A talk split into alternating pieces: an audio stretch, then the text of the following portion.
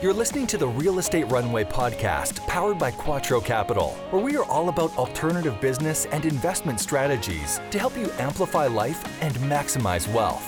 Here's your host, the recovering engineer turned multifamily investor, Chad Sutton. All right, folks. Today we're going to talk with Drew Breneman of he's the founder and CEO of Breneman Capital. This is a long-standing group who's been around since around 2005, and I think you know they, they've got experience in just about every commercial real estate asset class out there. Have since you know, ex- developed an expertise and a niche in multifamily. But you know, anyone who is who has been operating and survived through the Great Recession and now what we're doing today is worth listening to. So we're going to get into some points here. We're going to talk about the market today. You know, some information around you know how to not chase returns but look at risk profile as an lp investor. So stay tuned for that. And then we're going to talk a little bit about where he and i see things going today and, and some of the risk uh, that's out there that, that unfortunately may have some reckoning. So anyway before we get into the episode if you get any value out of the show folks like subscribe swipe share whatever thing you're looking at this show on and interacting with it with just share and interact with it because that is the way that we are going to get to more people like you. So pay it forward. Make sure others hear the show just like you did. Without further ado, let's get into it. All right, all right, all right, Real Estate Runway family. Welcome to another episode of the Real Estate Runway podcast. I'm your host, Chad Sutton, and I'm joined today with Drew Breneman of Breneman Capital. Breneman, how are you? Drew, how are you today? Good to see you, my friend. Great. Thanks for having me, Chad. Appreciate it. Excited to be here. Absolutely, man. Absolutely. Well, before uh, you know we get into the meat of the episode today which i'm so excited for this conversation as we typically do i know a lot about you the guests do not. So give us a few minutes of just who you are how you founded breneman capital. You've been playing in this space since like 2005 so maybe touch on some cool stuff and lessons you learned along the way but who are you today and, and what made you into the operator you are today?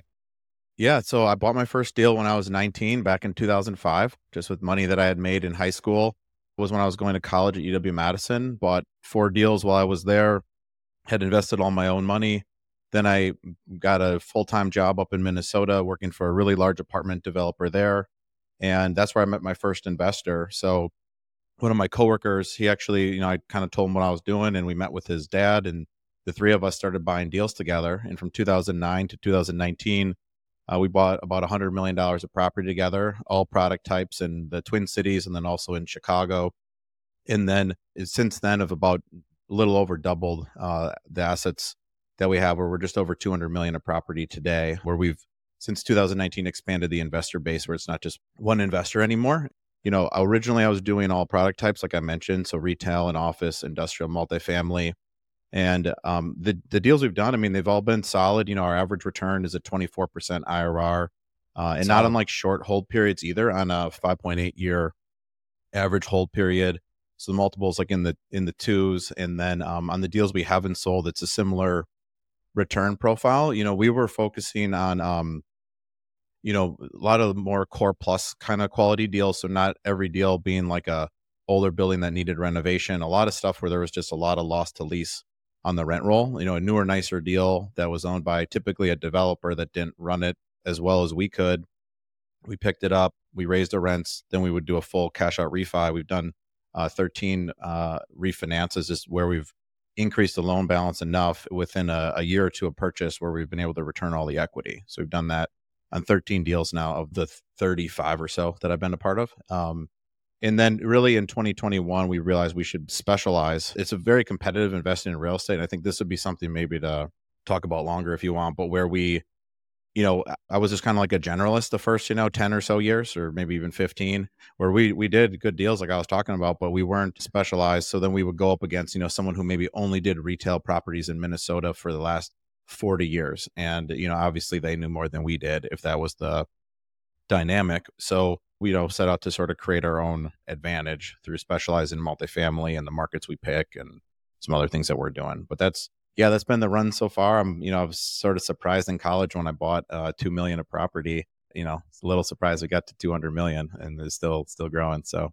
you say that as if it's commonplace here. I mean, what you've accomplished is astounding, Drew. I mean, and and just the the scoreboard there. I mean, having what did you say, 13 opportunities where you've done not just a refi, but a cash out refi of yeah full cash out refis and i i don't have the numbers in front of me but it's something where it's like the average time from purchase to refinance was 18 months roughly something i think i'm estimating high on that where basically we you know we try to get it through one or two leasing cycles where most of these deals were in chicago and the leasing is really seasonal between may and yeah. uh, august really. So you want to get all your rent roll your whole rent roll to turn then and then uh, you get peak rents.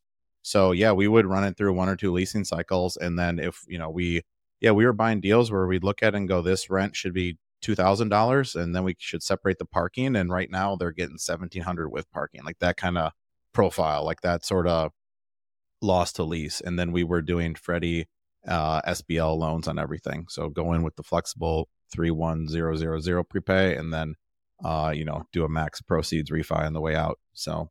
And that was, you know, in part the strategy because we had a, a fixed amount of money we were working with with the first investor where we took a $3 million on this series of deals to Chicago once, a $3 million investment from him, bought about $10 million of property, uh, raised the value, raised the NOI, did our refinance, then just pulled out the 3 million, bought another 10, did it again, pulled out the 3 million, did it again, pulled out where we just kept repeating the process. Not easy to do looking back on it, but you know, we were just focused on doing good deals and we bought, you know, two to four things a year and it just started started adding up over time. So yeah, and honestly, I'd say you know from a risk mitigation perspective, good deals and good financing. What what I don't hear in there is, is a lot of short term variable rate debt that was used along the way. It was it was your pretty standard, not predictable. It fits in the box they'll lend to you. You know, Freddie Mac small balance loan with flexible prepay, so that you could tap into that equity, right? So you probably could sleep at night too. Yeah, that's one thing that was, you know, was really nice about Chicago, where the cap rates were always positive leverage, a big spread between the interest rates and cap rates. Where you know the lowest cap rates ever got in Chicago for multifamily would be say five and a quarter. And to your point, yeah, if I know you're you're in Nashville, and then you know anybody in the Sun Belt, especially you know if uh, I, I moved to Texas now, so you know if you were buying deals in Texas, like a lot of those were you know a three cap on the trailing twelve, so you you couldn't get much leverage with a fixed rate loan. So then you're forced, if you want to push leverage at least, not everyone wants to do that, but if you did, to go with, yeah, a floating rate loan. And now that's causing a lot of trouble for people, you know, because then, you know, rent growth has, has stopped, you know, values pulling back with interest rates going up, and you're left with a loan where maybe it went from, yeah, three and a half percent to now eight or nine. Uh, and you're going to need to refi in the next year or two.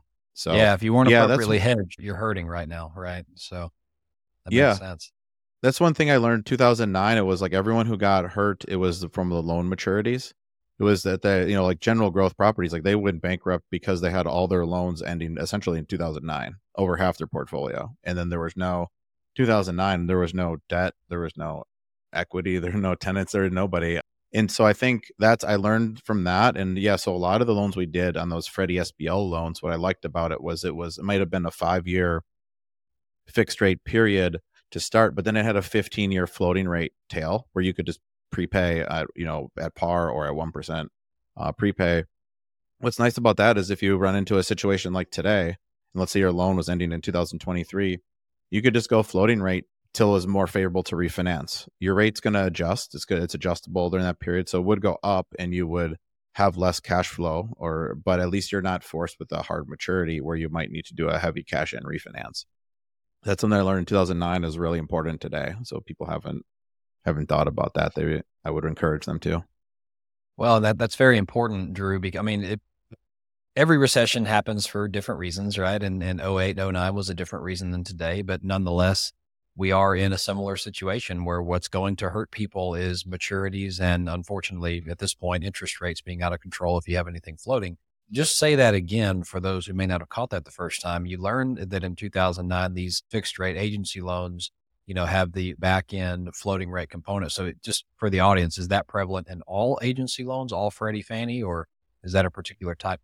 No, that's really, I think, only available in the Freddie SBL program. So that's a program that they lend on loan balances between 1 million and seven and a half million and so that's a nice program because then there's no it's it's not like lending from a bank or some of these places where like okay the market's tough we don't want to put money out like freddie and fannie are always lending that's yeah that's a really nice streamlined program for deals that are that size and then if you do any fixed rate uh, period you whether it's a five year seven year or ten year you could decline this if you don't have to do it, but there's an option at no additional cost to have a floating rate period after your fixed rate period. You may have some interest only if you want, but when it's principal and interest, you're amortizing at a 30 year AM, but the loan term would be 20 years. So you might have a five year fixed rate period. Then the next 15 years are floating rate, and you're paying on a 30 year uh, amortization schedule.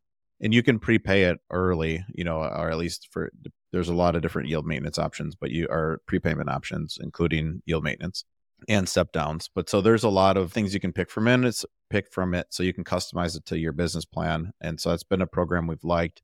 Once you get into the, you know, over seven and a half million loan amount, then you're more in the Freddie and Fannie conventional programs. They don't have that floating rate period. And so then, you know, really you want to start thinking about not having too many deals ending at the same time in terms of when the loans come due. So that's something we have a chart we keep track of that on. And if you invest in commercial properties, you will need to do the same thing with your lease maturities. You don't want to have too many ending at the same time. And then same thing, you don't want the leases ending at the same time your loans ending, you know, in commercial properties. That's a recipe for disaster. So Yes, exactly. Thank you for going down that rabbit hole with us a little bit, Drew. And, you know, I think this kind of segues perfectly into one of the topics we wanted to hit today. And that is, you know, look, if you're an investor out there today or even an operator, we can go there too. You know, I think the challenge that we see is chasing returns. And by the way, folks, when you chase money, it runs, to quote the famous Maurice Philogene on our team here. But when you chase money, it runs. So let's talk a little bit about, you know, some of the good practices that you have either taught your investors or that you've kind of seen manifest themselves in your career on, you know, maybe not chasing the number, but chasing the risk profile on the deal specifically? I know we have a lot to say about that. Yeah. And I think too, yeah, because that's something that I've noticed. And, you know, I've, uh, you know, just talk to a lot of LPs. And then also if you talk to like your point of contact at like a CrowdStreet or Realty Mogul as like a deal sponsor, like they'll tell you what raises money the best. And it's, it's very different than what I would invest in, or I, I would assume you would too, Chad, where for the most part, you know, most passive investors, they sort of view all real estate as the same, whether it's a office building, apartment building. It's, it's a real estate investment. It's it's similar. They don't dig into like the different nuances between the two and how much more risky one type could be from the other.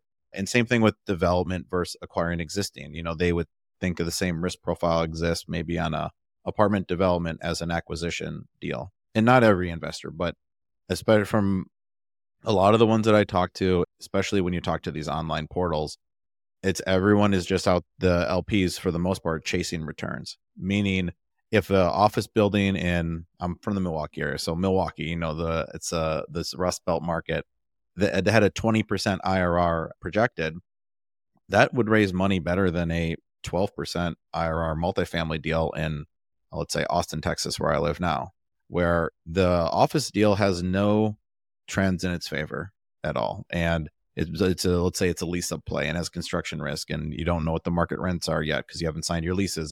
You're going to need to refinance out of your bridge loan once you're stabilized. And then there's all these different moving pieces.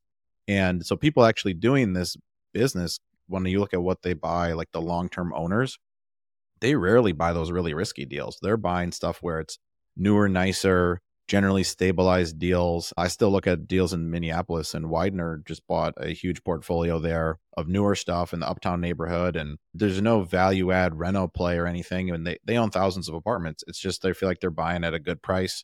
Minneapolis is still down uh, from everything that happened there in 2020. It's simple. They're just buying low and keeping the moving pieces at a minimum.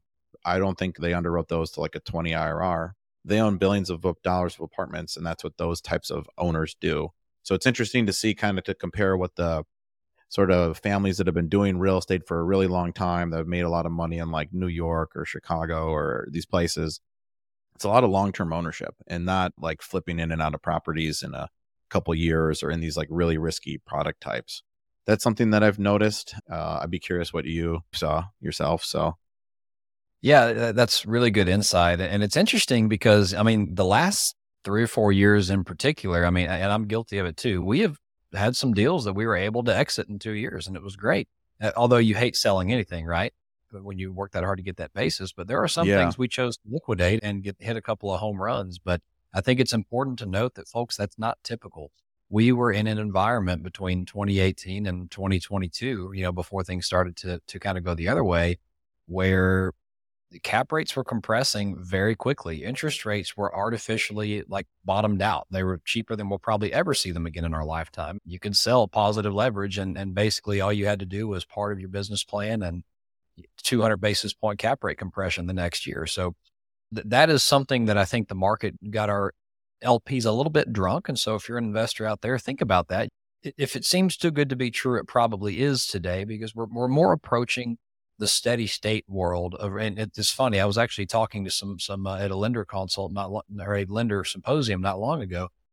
And the consensus in the lending market is, look, we're not in that bad a shape right now. We're just approaching normalcy, right? I mean, the rates we're at today and the lending practices we're at today are really just approaching normal.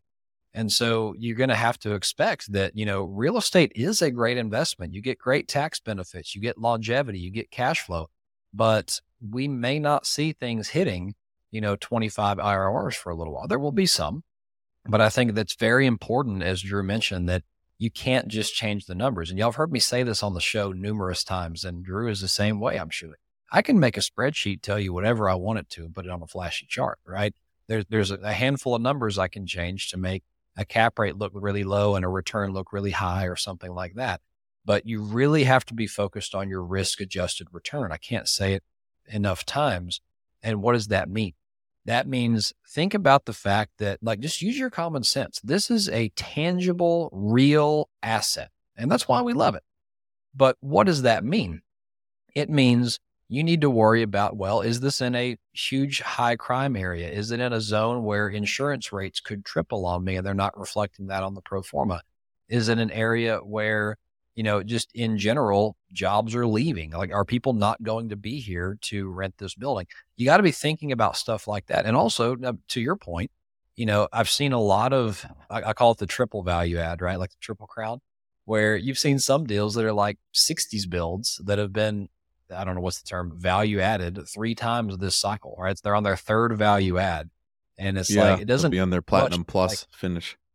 Yeah, it's nuts. It's like, okay, well, you can go in and, and change these granite countertops to quartz countertops. Like, okay, I'm just throwing money at a 60s piece of junk.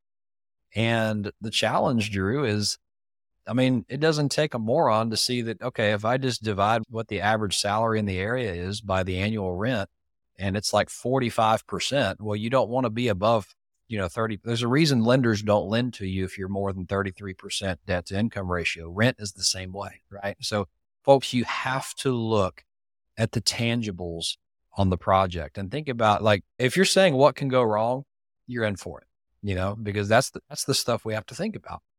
Anyway, I'm on a soapbox, Drew. Anything you want to interject there?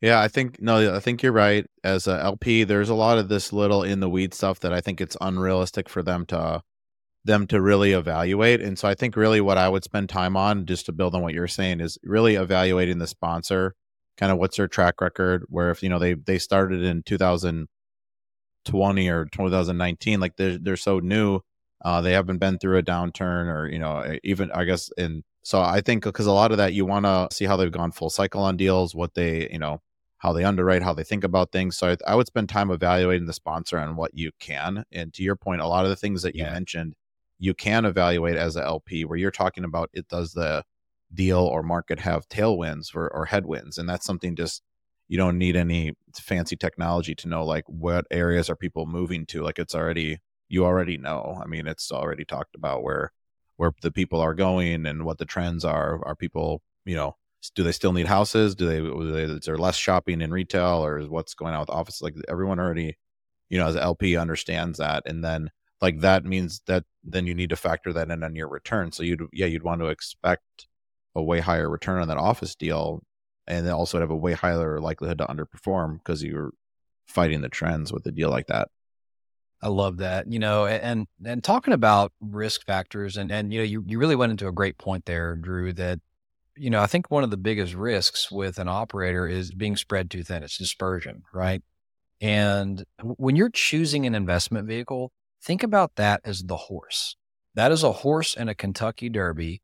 But remember, the horse alone doesn't win the race. And he's smiling because he knows where I'm going. The jockey on the horse is part of who wins that race. You can put you know, a, a an inexperienced rider on top of that amazing, massive thoroughbred, and they won't win the race. You know, they may not even finish the race.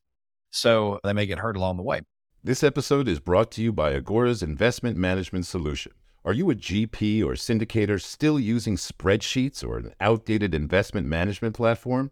Advance to Agora, the next step in investment management evolution. Agora's customers raise capital 40% faster and reduce operational expenses by 25%. With Agora, you can collect commitments faster, raise more capital by creating beautifully designed data rooms, public brochures, and automated subscription flows. Manage all your investor relationships efficiently with the most advanced investor CRM on the market. Delight your investors with a beautifully designed investor portal, which is fully customized to fit your brand and integrates seamlessly into your website. Distribute payments in a click directly from the platform and automatically generate and send all the reports and statements your investors need. Agora is suited for all types and all sizes of GPs or syndicators starting with an affordable $5.99 a month subscription plan. Click the link in the description to book a live demo and learn what Agora can do for your business. Agora, better investment management.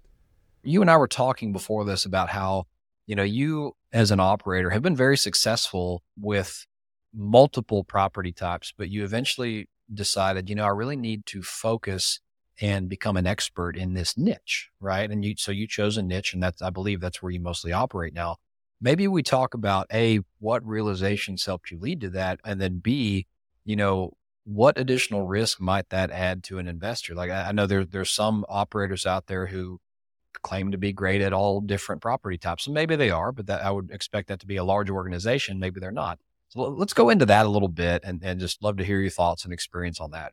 Yeah. So we, uh, I guess over the years, I realized, you know, where and a lot of investors would ask, so LPs, what's your edge? You know, Chicago, where I used to live, there's a lot of former traders there, and they're always looking for an edge in a trade. And so I thought about like what really can we do to develop our edge? You know, right? I think the yeah the people where you see these companies where they're doing all sorts of product types and and whatnot, yeah, they're generally very large companies and then have specialized people within the company, where yeah. maybe the company does every product type, but then they have people who have only done hotels since they were, you know, 25 years old and they're, you know, 50 running the stuff. So we really drilled into what could we do, what has gone well. And we look back and multifamily on our deals performed the best and everyone else's deals. So we've got our hands on some NCREIF data, which is a real estate trade group. I think it's the National Counselors of Real Estate Investment Fiduciaries, what that stands for. But they have an index that's supposed to mirror private real estate returns. And from 1990 to 2020, multifamily had higher returns with the lowest return standard deviation for every hold period three, five, seven, ten years than any other product type uh, out of the big four industrial, office, retail, multifamily. And then you think about too, it has the best debt availability with Fannie and Freddie. It has one year lease terms, which are great. When inflation's running up, that's great where you can reset your rents annually. And then you're diversified over many, many tenants compared to like a commercial deal where you might have, you know, two or five tenants only we focused on multifamily and then we thought what can we do to outperform the the others in multifamily and so we created a market outlook model where we went back and figured out what is correlated with multifamily price appreciation and what drives that. And then we made a model that's weighted for those variables by msa uh, and the data comes in by zip code. So then we have it by zip code too. And then we looked at what we could get our hands on for predictive information and then ran it out into the future. So, based on what's happened the last 20 years that's been correlated with multifamily price appreciation, we know what markets are poised to continue to go up the most. We also looked at what's the range of the standard deviation of returns. So, meaning like maybe Florida or Phoenix or Las Vegas would be the projected to go up the most, but in 2009, they had the biggest drop out of any market where like some of those cities that is or states that just rattled off, prices went down 50% or more. Whereas in Dallas and Austin, for example, prices only went down 12% from peak to trough on uh, single family homes and, and multifamily. And so we factor that in. And then we started looking by zip code and, and started created a, a scoring system by zip code. We call the location score.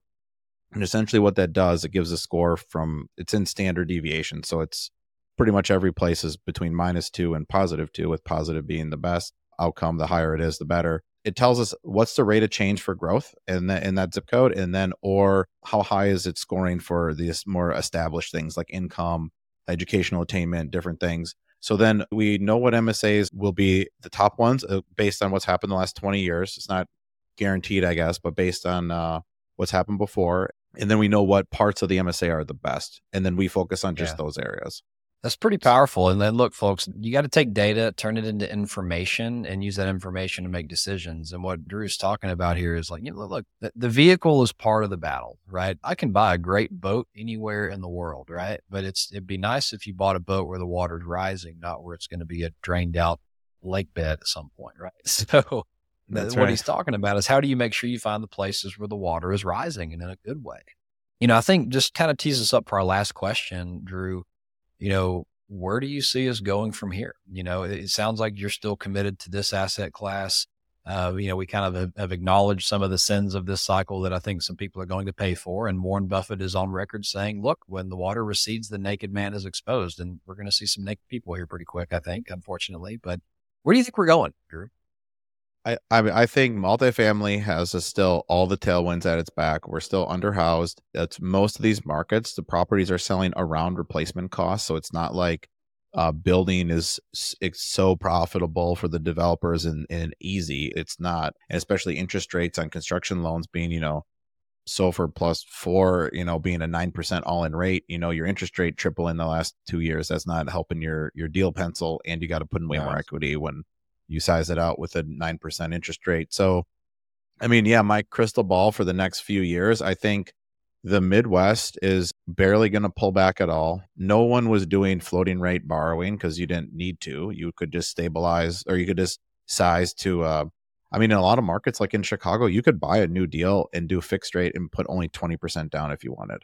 I mean, because wow. you're buying at a five and a half cap, let's say, or six. There was positive leverage there already. We're three yeah. or four, yeah. So you'd be at a 130 debt cover at 80% uh, LTV, where you contrast that within the Sun Belt, where rents had grown so much that people were okay buying, you know, a three cap because uh, you could raise rents and stabilize it to pushing a five cap pretty fast. So then that made sense with where things were, but the market moved, interest rates moved so much while you were doing that business plan now where all those deals that were done that way, and it was most every property sold in the Sun Belt eh, from 2020 to 2022 were set up that way.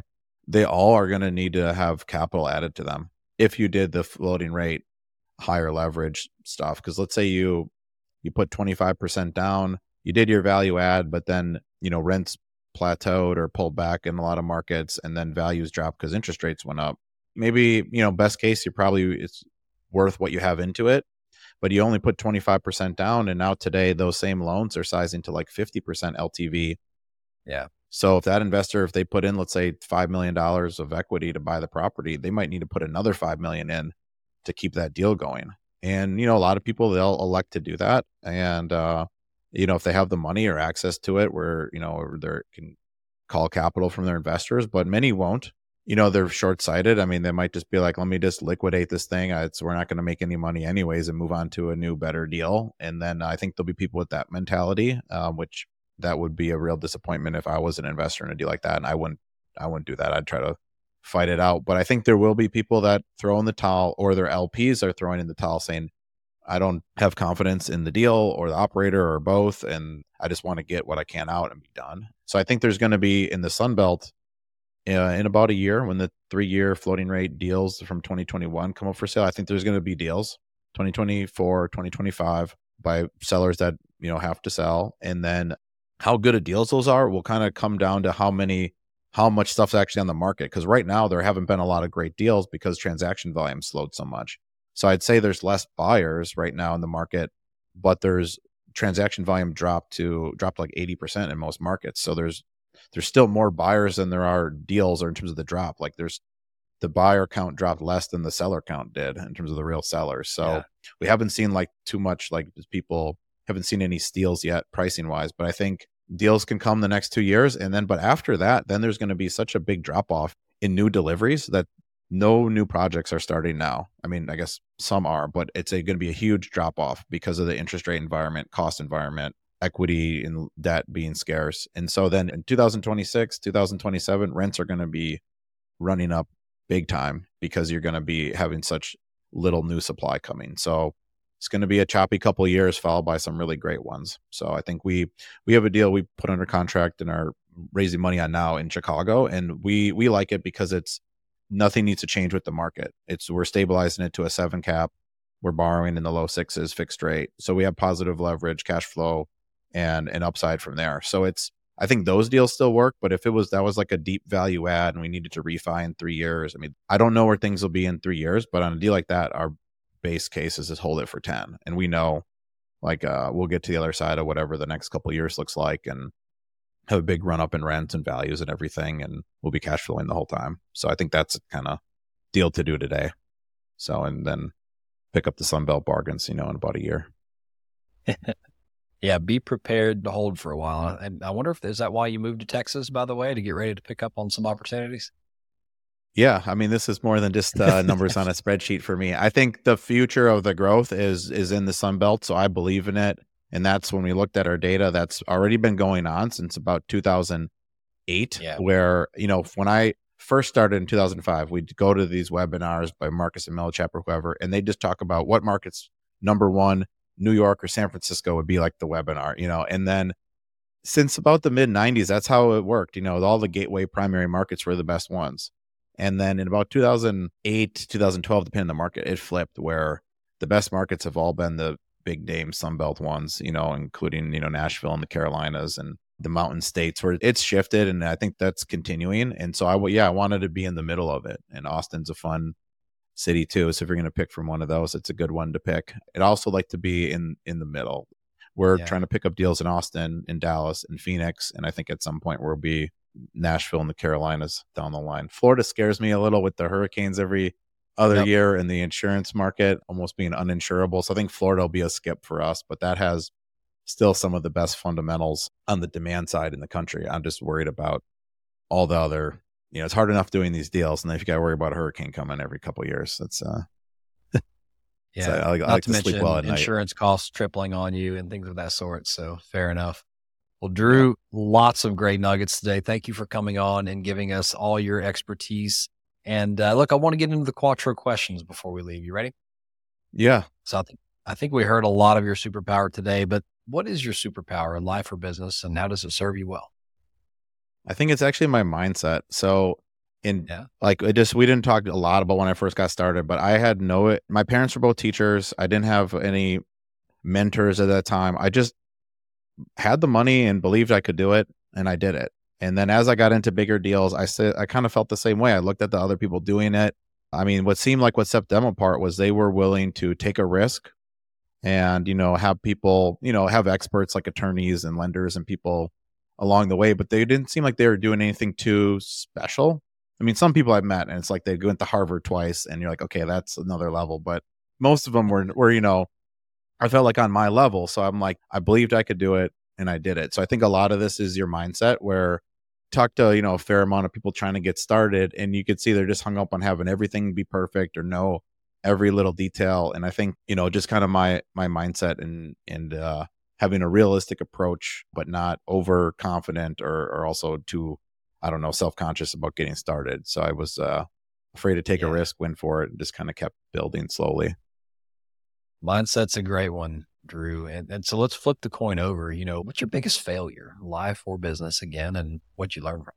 Yeah, I was gonna say something about um, where we measured the square footage in this in a in a building, but I think you know I got divorced in 2021, and I mean I'd say that's probably the biggest failure. I'm still trying to figure out what I learned from that, but you know I definitely learned a lot about my myself in that, and just you know what I'd be looking for in the future. But I mean, yeah, that's the biggest you know probably failure to date. But I got a five year old son out of it, so all all good.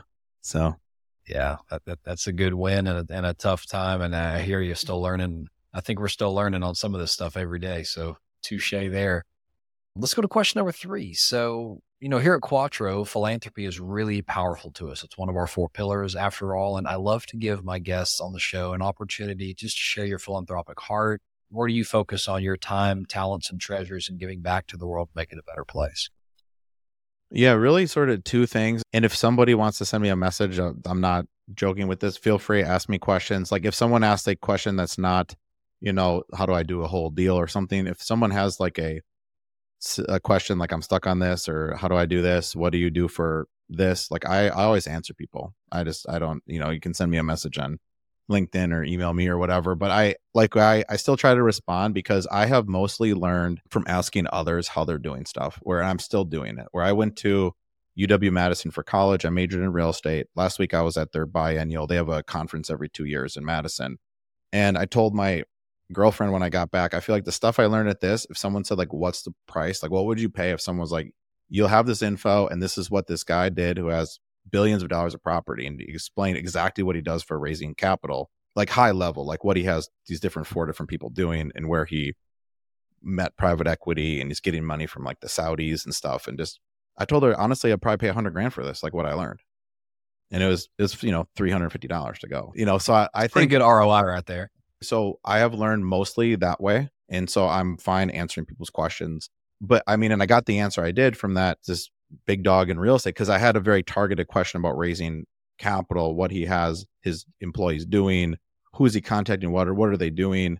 And it wasn't just general like how do I get investors? It was really targeted and then more on like actual philanthropy. Like I did Big Brother, Big Sister in Chicago for a little bit. I'd like to do something like that here in Austin. I mean, I had mentioned my parents were teachers, and my mom in particular taught at a school where they really did not have a lot of money, and and the people that went there and kids were living in closets, uh, not having bedrooms, and uh, they were all there for breakfast because they had no food. And I mean, it's you know, there's people out there that need a lot of help, and I mean, it's I got obviously a soft spot for kids as I'd imagine most people would. So I think I would like to do that, but also I do have had my hands full with um, moving in my my own kid for a minute. But I think that would maybe be something fun to do together too with him, my son. Yeah, folks. So check out Big Brother, Big Sister. You know, I'm, I'm sure there's one in your area. That's a fantastic organization. And, you know, and your other one, that leads us to our fourth question. How do we get in touch with you? What's the best way to find Drew Breneman? Yeah, I think the best way is, is if it's for me, just I'm on every social media channel at Drew Breneman. I even my sister's in social media down here for a jewelry company in Austin, so she even got me to sign up for a TikTok account. Although I don't really know how to use it. Almost, it's so much happens when you open that thing. But uh, yeah, at Drew Breneman everywhere if you like social media. Otherwise, if you want to, you know, learn really more about our company, go to breneman.com. We have a passive investing guidebook there that LPs can learn kind of all this terminology we've been throwing out, best practices. We were talking a lot about risks with Chad here today. We got a whole section on risks, you know, 10, 20 things listed out what the different types of risks to think about from the financing to the quality of the property. And then you can sign up to be an investor there, learn about our deals, um, just kind of everything. I have a podcast too, the Breneman Blueprint, and that we get into talking about real estate investing for active and passive folks. So that's been been fun doing that. These, these podcasts are a bit of work, so commend you, Chad, for doing the the work you're doing. So, hey, likewise. I didn't realize we had a fellow podcaster on here, but yes, it's uh, yeah. it's it's a great way to give back. But there is a ton that goes on behind the scenes, folks. So that just reminds me here before we let Drew go, go check out his podcast. And if you got any value out of the show, folks, like it, subscribe, click it, swipe it, share it, whatever thing you're watching this on, because we're everywhere. Interact with it. It's the only way to pay it forward and get to more people just like Drew thanks for being amazing today. Thanks for sharing your knowledge, your time. And I look forward to hopefully doing this again soon, maybe as a little market update down the road. Sounds great. Yeah, let's come back in a year and see if there any of those deals that I was talking about came to fruition. So yeah, yeah, that, and so, we'll, we'll, hold him to his predictions, folks. So we will. yeah, no, that's that sounds good. Yeah, thanks, Chad. This is fun. Appreciate it. Thank you. Want to generate higher return and drive alpha for your commercial real estate firm? Now you can with Lobby CRE by 30 Capital. Lobby CRE is an asset management platform designed to manage and optimize cash flow for faster returns and more visibility into performance. Shift your strategy with the market, not because of it. Identify opportunities and mitigate risk now rather than later, and save more than 8 hours per week through automation. Click the link in the show notes to learn more and book a demo. Well, folks, I hope you enjoyed that show today with Drew Breneman. A lot of experience was just shared here. And so, if you are an operator who is in trouble right now and you may have a loan coming due, some investors are not happy with you, reach out to us. I can't promise we can help, but I'd love to offer up our services and see if there's a way we can help you or at least help brainstorm the situation. But for the most part, folks, just recognize that we will all get through this time. It is a tough world out there with what's going on with the interest rates and such. But, you know, if you made good decisions in your investments and your sponsors made good decisions, your stuff is going to be just fine. So don't let the news scare you. And without further ado, let's conclude the episode. This has been another episode of the Real Estate Runway podcast. Until next time, over and out. We hope this episode was insightful and brought value to your day. If so, please be awesome and leave us a five star review. Find out how Team Quattro can help you at thequattroway.com. Until next time, this is the Real Estate Runway Podcast.